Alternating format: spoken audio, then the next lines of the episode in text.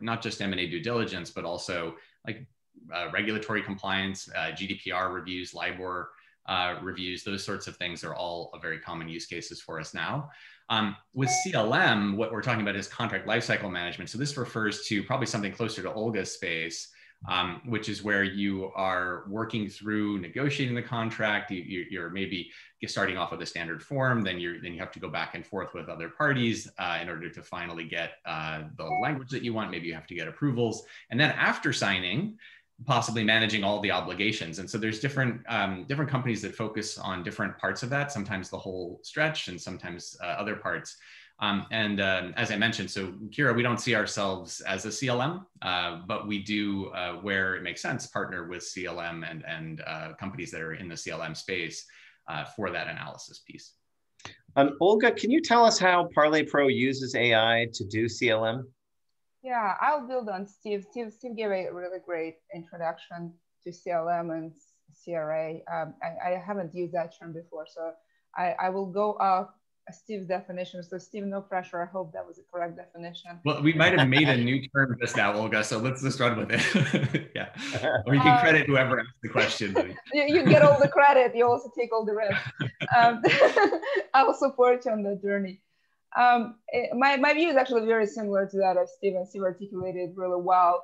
You know, CL, CLM is really a process. It's, it's, the, it's the process of creating, negotiating, and managing collecting data, doing it in a, in a smart way, involving uh, all the stakeholders, making it transparent, collaborative, efficient, easy to use, delightful. And, and you know, we, we strive to be the system of record, uh, the system of engagement, and the system of delight throughout that whole life cycle of, of, of, of a contract.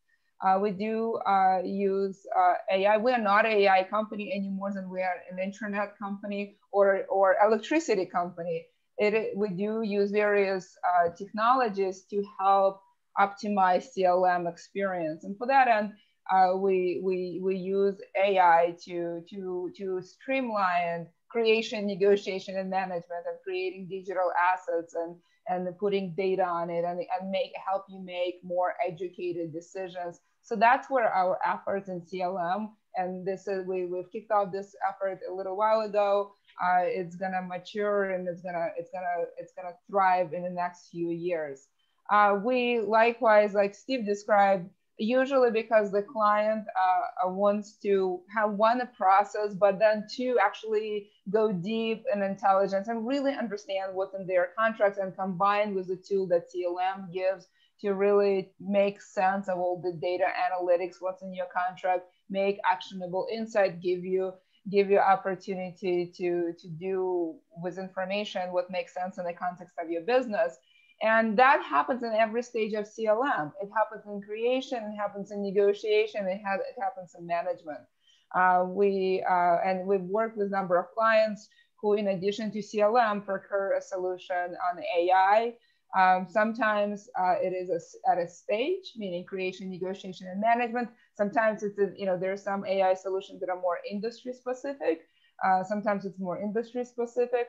Um, and really what we see, and that happens a lot, much more to law firms than that in-house, but I think increasingly will be in-house, um, is that uh, those are two providers and it takes sophisticated uh, people to kind of implement. There's really two, two impediments.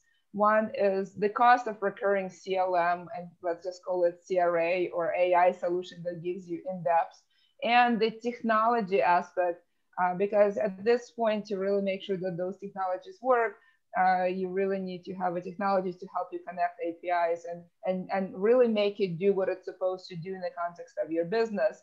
So at this point, it takes uh, you know a lot of somewhat time and and and and resources to implement.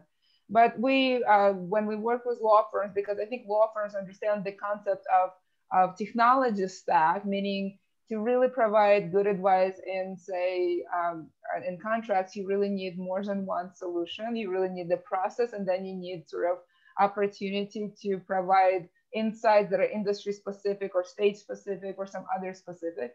Um, and many law firms with, with, with whom we, we, we work um, they, they, they work with, uh, with, with both and they, they basically create what I call a bouquet that will work for them. They will, will work with us, they will work with Kira. Uh, we, we have been combined with HighQ and Kira um, by a few law firms. Um, and they will create the world, the bouquet that pleases them.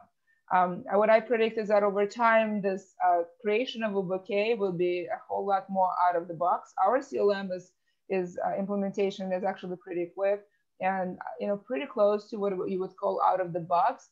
But that hooking up to AI solution or any other solution that is specific and goes deep in your contract or whatever your your litigation matters, that actually takes time. Will take uh, professionals to do that. My prediction is that in the next three five years uh, those will be much more automatic and easy and uh, the cost will be hopefully um, a little bit more palatable not just for big law firms and big legal departments but for um, for mid-sized companies as well Thank you, Olga. And, and um, I wanted to kind of flip the conversation now towards adoption. Uh, and then I want to talk about roadmap in the time that remains.